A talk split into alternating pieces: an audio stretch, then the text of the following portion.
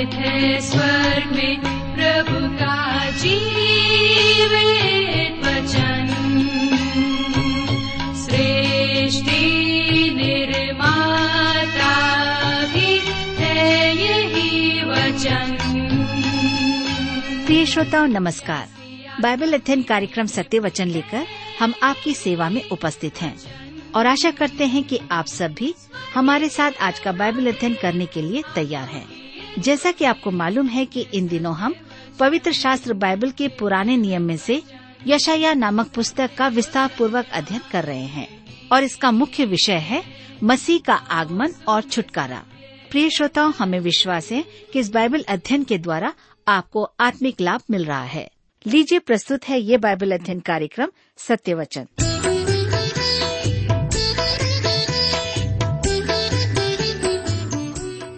प्रिय मित्र, प्रभु यीशु के पवित्र और मधुर नाम में आप सबको मेरा नमस्कार। मैं कुशल पूर्वक हूँ और मुझे आशा है कि आप सब भी परमेश्वर की निकटता में रहते हुए अपने जीवन में आनंदित हैं और आज फिर से परमेश्वर के वचन में से सुनने और सीखने के लिए तैयार बैठे हैं। मैं आप सभी श्रोता मित्रों का इस कार्यक्रम में स्वागत करता हूँ, विशेष करके अपने उन सभी नए मित्रों का जो पहली बार हमारे इस कार्यक्रम को सुन रहे हैं। मैं आपको बताना चाहता हूं कि हम इन दिनों बाइबल में से पुराने नियम की पुस्तक यशायाह का अध्ययन कर रहे हैं और पिछले अध्ययन में हम देख रहे थे कि अश्शूर देश उन पर आक्रमण करके उन्हें बंदी बनाएगा। अब भविष्यवाणी दूरस्थ भविष्य की ओर उन्मुख है और आज हम देखेंगे दूरस्थ दंड। लेकिन इससे पहले आइए हम सब प्रार्थना करें और परमेश्वर से आज के अध्ययन के लिए सहायता मांगे। हमारे जीवित और दयालु पिता परमेश्वर, हम आपको धन्यवाद देते हैं आज के सुंदर समय के लिए जिसे आपने हम सबके जीवन में फिर से दिया है, ताकि प्रभु हम आपके पवित्र वचनों का अध्ययन कर सकें। हम धन्यवाद देते हैं हम इससे प्रत्येक श्रोता भाई बहनों के लिए जिसे आपने हर एक को जीवित रखा है और ऐसा अवसर दिया है ताकि हम आपके वचनों में से सुने, सीखें, समझें और अपने जीवन में आगे बढ़ सकें। हमारी विनती है कि आप प्रत्येक श्रोता भाई बहनों को अपनी बुद्धि, ज्ञान और समझ प्रदान करें। हमारी प्रार्थना उन भाई बहनों के लिए भी है जो अपने जीवन में निराश हैं, परेशान हैं, चिंतित हैं या बीमार अवस्था में हैं या तनाव में हैं। पिताजी, आप प्रत्येक की सहायता करें, उन्हें चंगाई और छुटकारा प्रदान करें ताकि प्रत्येक जीवन आप में आनंदित होने पाए, आपको धन्य कहने पाए। आप उनके पापों को क्षमा करें, उन पर कृपा दृष्टि करें, आज के वचन पर अपनी आशीष दे। प्रार्थना यीशु के नाम से मांगते हैं, आमीन।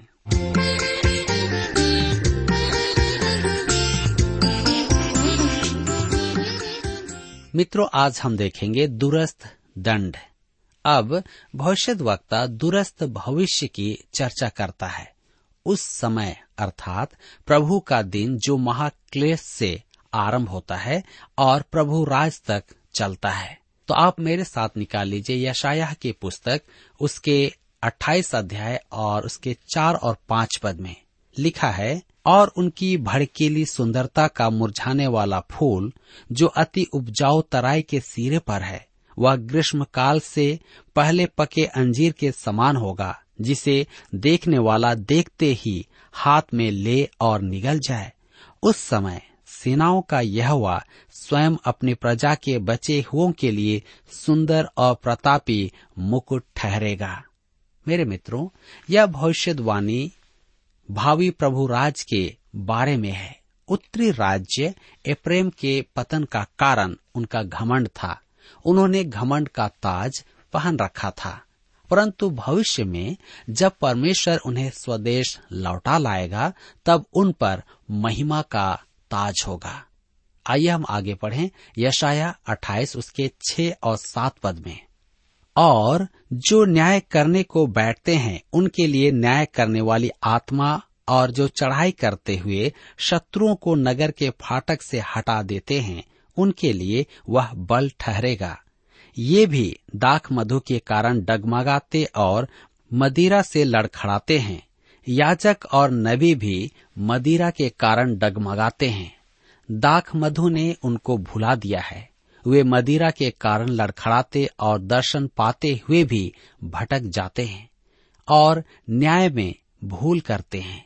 मेरे मित्रों, मुझे एक व्यापारी ने व्यापार के कुछ तौर तरीके बताए। वह शायद ही ऐसा दिन देखता हो जब बड़े बड़े लाभ का निवेश न किया जा रहा हो। उसने एक ऐसे व्यक्ति का उल्लेख किया जो पाप में जी रहा था। वह अपनी पत्नी का विश्वास योग्य नहीं था और बहुत शराब पीता था। उसने हाल ही में कुछ ऐसे निवेश संबंधित बातें की जिनके कारण इस व्यक्ति ने उसे पैसा उधार देना बंद कर दिया। उसने मुझे बताया कि जब मनुष्य शराब पीने लगता है और पाप करता है तब वह व्यापार में अपनी बुद्धि खो देता है।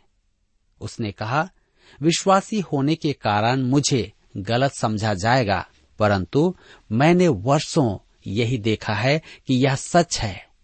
मैंने कटु अनुभवों से यह सीखा है। मेरे प्रियो, परमेश्वर उत्तरी राज्य में यही देख रहा है। शराब पीने के कारण वे भटक गए हैं। वे दर्शन पाकर भी भटक जाते हैं और न्याय में भूल करते हैं। मेरे प्रियो, आज हम इस संसार में ऐसे लोगों को देखते हैं जो शराब के कारण अपने परिवारों को तोड़ रहे हैं, अपने बच्चों को सही शिक्षा नहीं दे पा रहे हैं, व्यापार उनके डूबते जा रहे हैं। और इसी बात को हमें यहाँ पर बताया गया है। यशायाह 28 अध्याय उसके 13 पद में लिखा हुआ है, इसलिए यहोवा का वचन उनके पास आज्ञा पर आज्ञा, आज्ञा पर आज्ञा, नियम पर नियम, नियम पर नियम है, थोड़ा यहाँ थोड़ा वहाँ, जिससे वे ठोकर खाकर चित गिरें और घायल हो जाएं और फंदे में फंसकर पकड़े जाएं। इन पदों के कारण पूर्व समय के टीकाकारों ने यशायाह को सार्वजनिक स्थानों का भविष्यद्वक्ता कहा है। शिक्षा देना धीरज का काम है जो धीरे धीरे परंतु लगातार चलता है। आत्मिक सत्य भी इसी प्रकार सिखाया जाता है। मेरे प्रियो, परमेश्वर एक आलसी और निष्क्रिय प्राणी को एक ही बार में आत्मिक सत्य का ज्ञान प्रदान नहीं करता है। किसी भी युग में मनुष्य ईश्वर त्याग करे तो आत्मिक सत्य उसको समझना कठिन हो जाता है, या मैं यूं कहूं कि उसको समझाना भी कठिन हो जाता है। आज अनेक विश्वासी अपने मसीही जीवन से संतुष्ट नहीं है। स्पष्ट बात तो यह है कि वे परमेश्वर के वचन का ज्ञान नहीं रखते हैं। वे किसी 2 सप्ताह के अद्भुत कार्यक्रम के बारे में सुनते हैं कि उससे समस्याओं का समाधान होगा। वे अपने वैवाहिक समस्याओं को सुलझाना सीखेंगे, अपनी सास के साथ संबंध सुधारना सीखेंगे, अपने बच्चों की अगुवाई करना सीखेंगे और आदर्श कर्मी बनना सीखेंगे। मेरे मित्रों, मैं आपको स्पष्ट बता देना चाहता हूं कि न तो कोई छोटा अध्ययन न ही कोई महान भावनात्मक अनुभव आपकी समस्याओं का समाधान कर पाएगा या आपको सिखा पाएगा। मसीही जीवन में कोई भी छोटा रास्ता नहीं है, अर्थात कोई भी शॉर्टकट नहीं है। विश्वासी के विकास का एक ही मार्ग है और वह एक ऐसा मार्ग है जो साधारण है कि मैं बताते हुए भी डरता हूं। इसराइल के पास परमेश्वर का वचन था, एक एक आदेश, एक एक पंक्ति। परमेश्वर के वचन का दैनिक अभ्यास आवश्यक है। तब क्या हुआ? इसराइल ने उसका पालन नहीं किया, वे पिछड़ गए। आज मसीही विश्वासी में भी अनेकों का यही हाल है। ऐसा नहीं है कि वे किसी से दुर्बल हैं, परंतु वे परमेश्वर के वचन पर ध्यान नहीं देते, समय नहीं देते, वचन पर मन लगाना नहीं चाहते। मुझे बोध है कि यह उत्साह का काम नहीं है, परंतु एक एक पंक्ति, एक एक आदेश ही के द्वारा आप अपने मसीही जीवन में विकास कर पाएंगे। मेरे मित्रों, आज मुझे और आपको उसी मार्ग से होकर के जाना है, अर्थात परमेश्वर के वचन के द्वारा से आप विकास कर पाएंगे। यहूदा की चेतावनी के बारे हम देखते हैं। यशायाह की पुस्तक 28 अध्याय उसके 14 पद में लिखा हुआ है, इस कारण हे ठट्ठा करने वालों, यरूशलेम वासी प्रजा के हाकिमों, यहोवा का वचन सुनो। उत्तरी राज्य पर आने वाला दंड दक्षिणी राज्य यहूदा के लिए चेतावनी हो। एप्रैम यरूशलेम से कहता है और यरूशलेम हमसे कहता है और परमेश्वर का वचन सबसे कहता है। ऐसा प्रतीत होता है कि यह पुस्तक परमेश्वर ने लिखी है, बीते हुए कल नहीं, आने वाले कल के लिए। और सच तो यह है कि यह पुस्तक कल के समाचार पत्र से भी आगे है। इसलिए मुझे और आपको इसके वचन पर विश्वास करना है। आगे हम देखते हैं यशायाह 28 अध्याय उसके 15 पद में लिखा है, तुमने कहा है हमने मृत्यु से वाचा बांधी और अधोलोक से प्रतिज्ञा कराई है। इस कारण विपत्ति जब बाढ़ के समान बढ़ आए तब हमारे पास न आएगी, क्योंकि हमने झूठ की शरण ली और मिथ्या की आड़ में छिपे हुए हैं। मित्रों ध्यान दीजिए, मृत्यु से वाचा बांधी और अधोलोक से प्रतिज्ञा कराई है। यह कैसी वाचा और कैसी प्रतिज्ञा है? दानियल ने इसराइल और ख्रिस्त विरोधी के मध्य भविष्य में होने वाली वाचा का उल्लेख किया है। ख्रिस्त विरोधी पाप का मनुष्य आने वाला अभक्त शासक होगा। वह निरंकुश शासक है। समुद्र से निकाला पशु, भूमि से उत्पन्न पशु और शैतान का अवतार होगा। ये सारी बातें हम दानियल की पुस्तक 9 अध्याय उसके 27 पद में पाते हैं। यशायाह 28 के 16 पद में लिखा हुआ है, इसलिए प्रभु यहोवा यूं कहता है, देखो मैंने सियोन में नींव का एक पत्थर रखा है, एक परखा हुआ पत्थर, कोने का अनमोल और अति दृढ़ नींव के योग्य पत्थर, और जो कोई विश्वास रखे वह उतावली न करेगा। आज मनुष्यों के जीवन का झूठ और धोखा जो महाक्लेश तक रहेगा, इसका क्या उत्तर है? परमेश्वर ने इसका उत्तर हमें दे दिया है। यह एक आधार है, एक परखा हुआ पत्थर है, मूल्यवान कोने का पत्थर है, एक निश्चित नींव है। जो उसमें विश्वास करता है उसे जल्दबाजी करने की आवश्यकता नहीं है। जी हाँ, वह उसमें निश्चिंत रहेगा।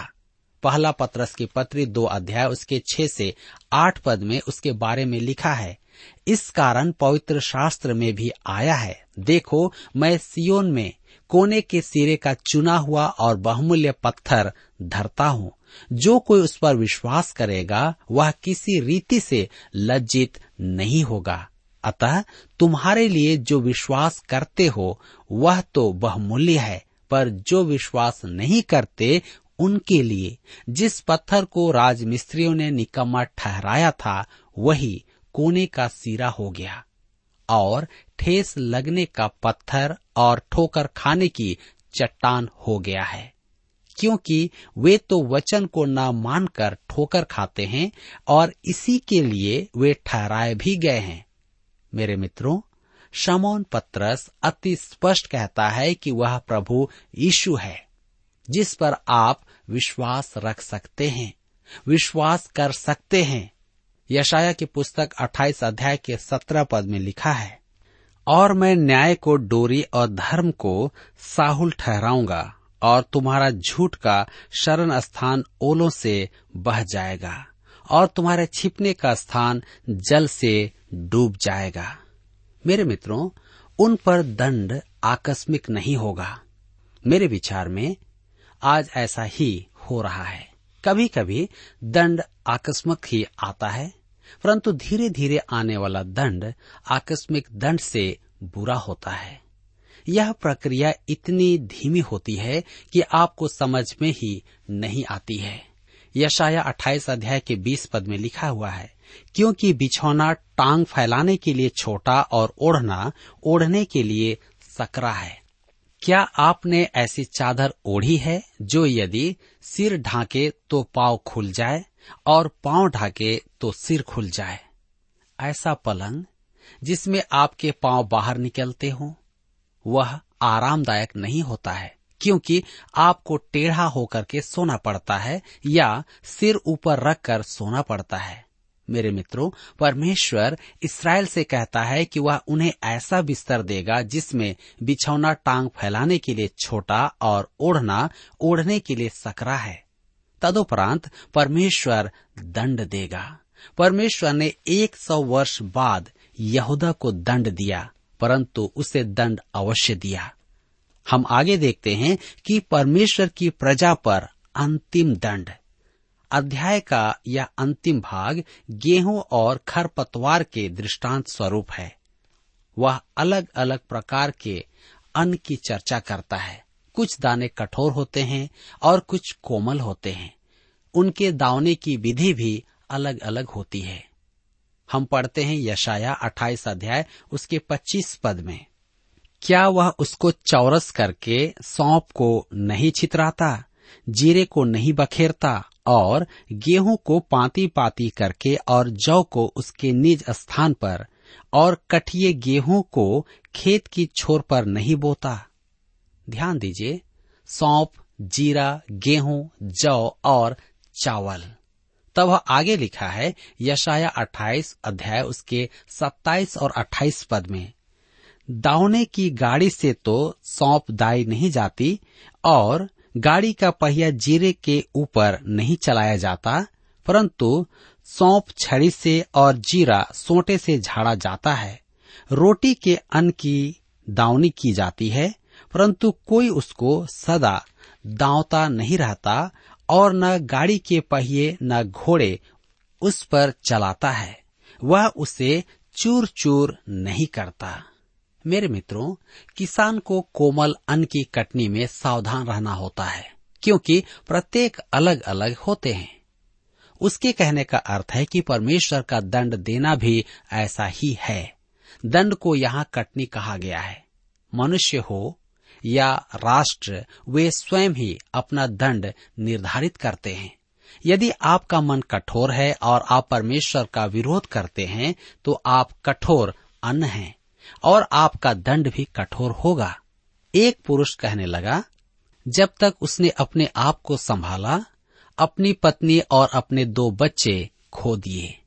परमेश्वर ने मुझे 3 बार दंड दिया क्योंकि मैं एक कठोर मन का पापी था। परमेश्वर आपकी दौनी करता है और यदि आप कठोर हैं तो वह आपके साथ कठोरता का व्यवहार करता है, कठोर दंड देता है।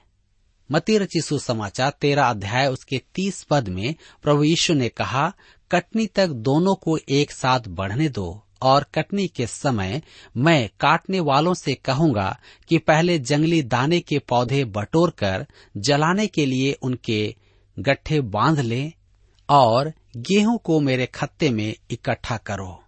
और तब पद 41 में वह कहता है, मनुष्य का पुत्र अपने स्वर्गदूतों को भेजेगा और वे उसके राज्य में से सब ठोकर के कारणों को और कुकर्म करने वालों को इकट्ठा करेंगे।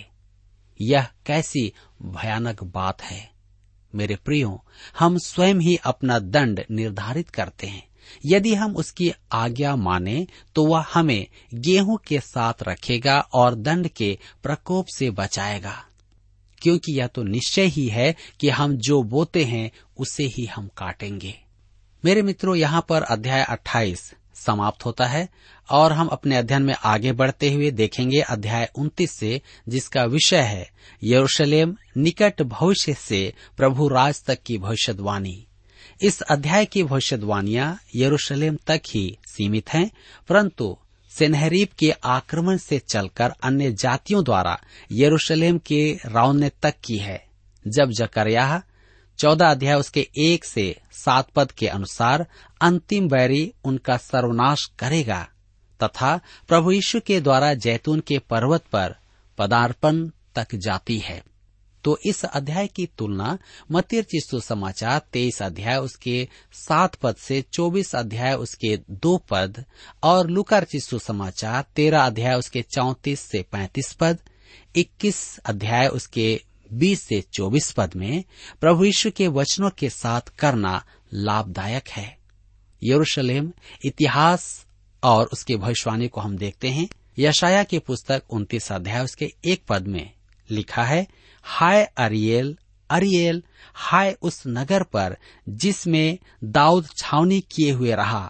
वर्ष पर वर्ष जोड़ते जाओ, उत्सव के पर्व अपने अपने समय पर मनाते जाओ।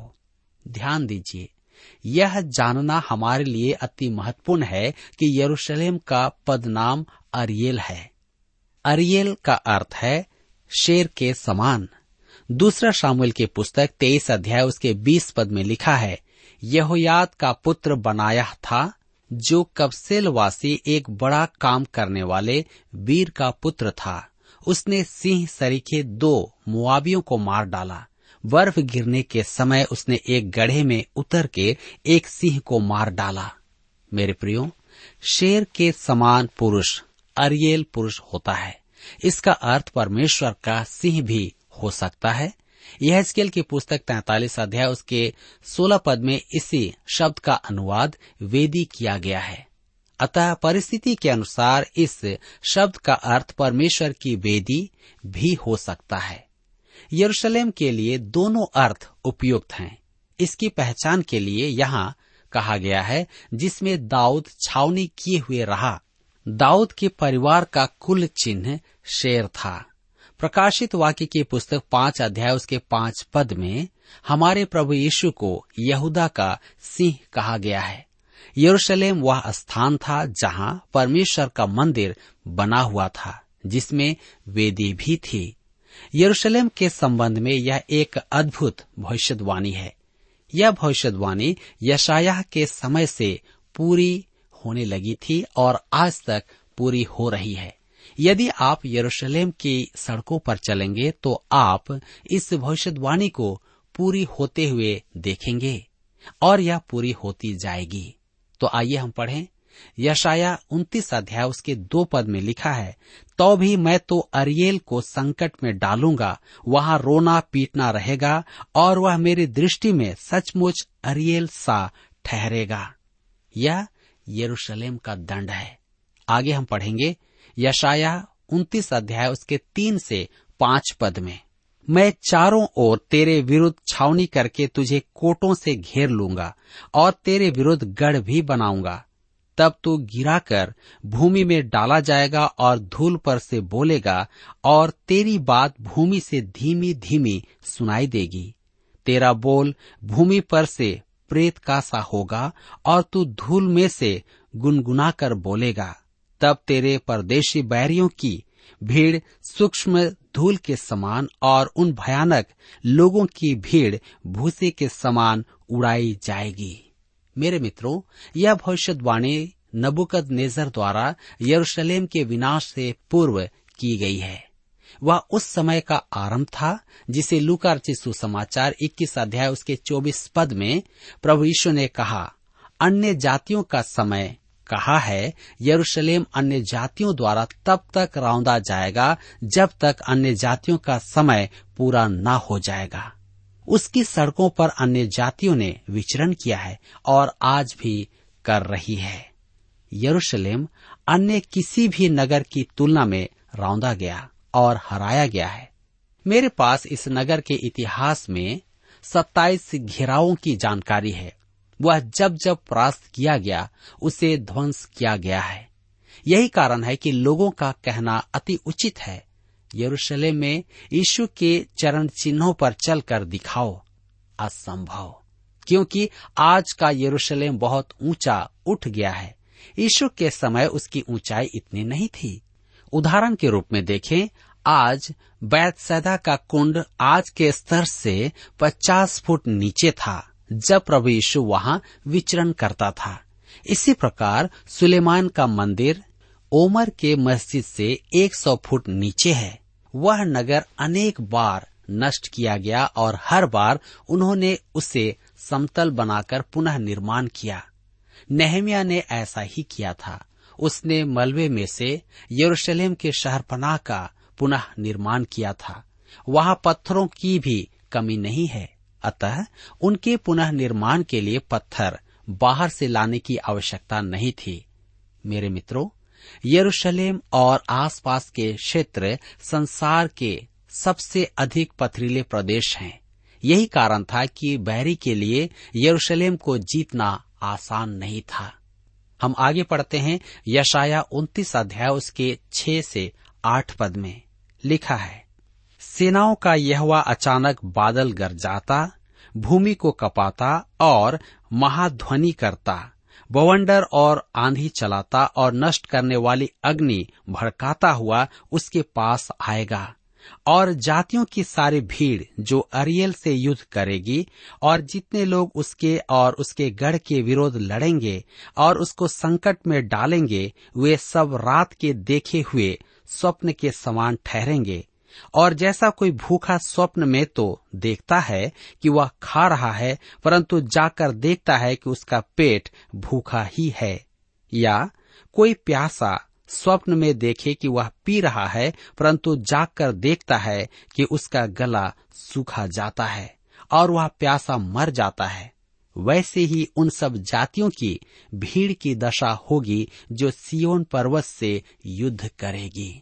मेरे मित्रों, यहाँ पर हम देख रहे हैं यरूशलेम का अंतिम घेराव जो सबसे भयानक होगा। जकरिया की पुस्तक 14 अध्याय में हम इसे पाते हैं। परंतु परमेश्वर हस्तक्षेप करके अपनी प्रजा को विलोप होने से बचा लेगा। परमेश्वर के सब बैरी जो वहां राज करना चाहते हैं निराश हो जाएंगे और परमेश्वर उनका दमन करेगा। वह वहां अपना राज्य स्थापित करेगा। उसने कहा है तो वह अवश्य ही करेगा। मेरे प्रियो, यदि आज हम परमेश्वर पर भरोसा करते हैं और किसी भी परिस्थिति में उसके पास आने के लिए तैयार रहते हैं, तो निश्चय ही वह हमारी सुरक्षा करता है, जिस प्रकार उसने यरूशलेम के लिए किया, क्योंकि उसने उनके लिए कहा कि वह उनकी रक्षा करेगा। मेरे मित्रों, यहाँ पर आज हमारे अध्ययन का समय समाप्त होता है और मुझे विश्वास है कि आज के इस अध्ययन के द्वारा आपने अपने जीवन में अवश्य ही इस वचन के द्वारा आत्मिक लाभ प्राप्त किया है। इस वचन के द्वारा प्रभु आप सबको आशीष दे और आप सबकी सहायता करे।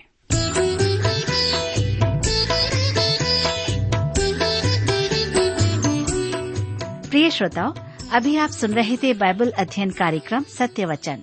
हम आशा करते हैं कि आज के इस कार्यक्रम से आपको आत्मिक लाभ मिला होगा। यदि आप परमेश्वर के बारे में और अधिक जानना चाहते हैं, तो हमारे पास नया नियम एवं पवित्र शास्त्र बाइबल उपलब्ध है। इन्हें प्राप्त करने के लिए आप हमें इस पते पर लिख सकते हैं। कार्यक्रम सत्य वचन, TWR, पोस्ट बॉक्स नंबर 4310, नई दिल्ली 110019। पता एक बार फिर सुन लीजिए, कार्यक्रम सत्य वचन, TWR, post box number 4310, New Delhi 110019। और हाँ श्रोताओ, याद रखें कि पत्र लिखते समय आपका नाम और पता साफ साफ लिखा होना चाहिए।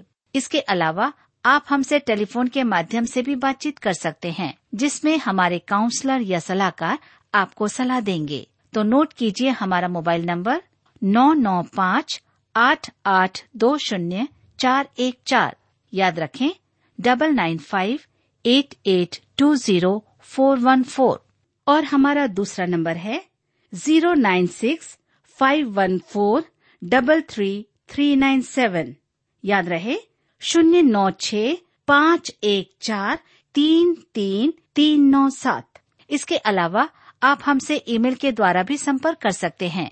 हमारा ईमेल आईडी है hinditb@twr.in, hinditb@twr.in। श्रोताओ, इस कार्यक्रम को आप हमारे वेबसाइट radio882.com पर भी सुन सकते हैं। इस वेबसाइट radio882.com के बारे में अपने मित्रों को भी सूचित कर दें। और अब इसी के साथ हमारे कार्यक्रम का समय यहीं पर समाप्त होता है। अगले कार्यक्रम में आपसे फिर मुलाकात होगी।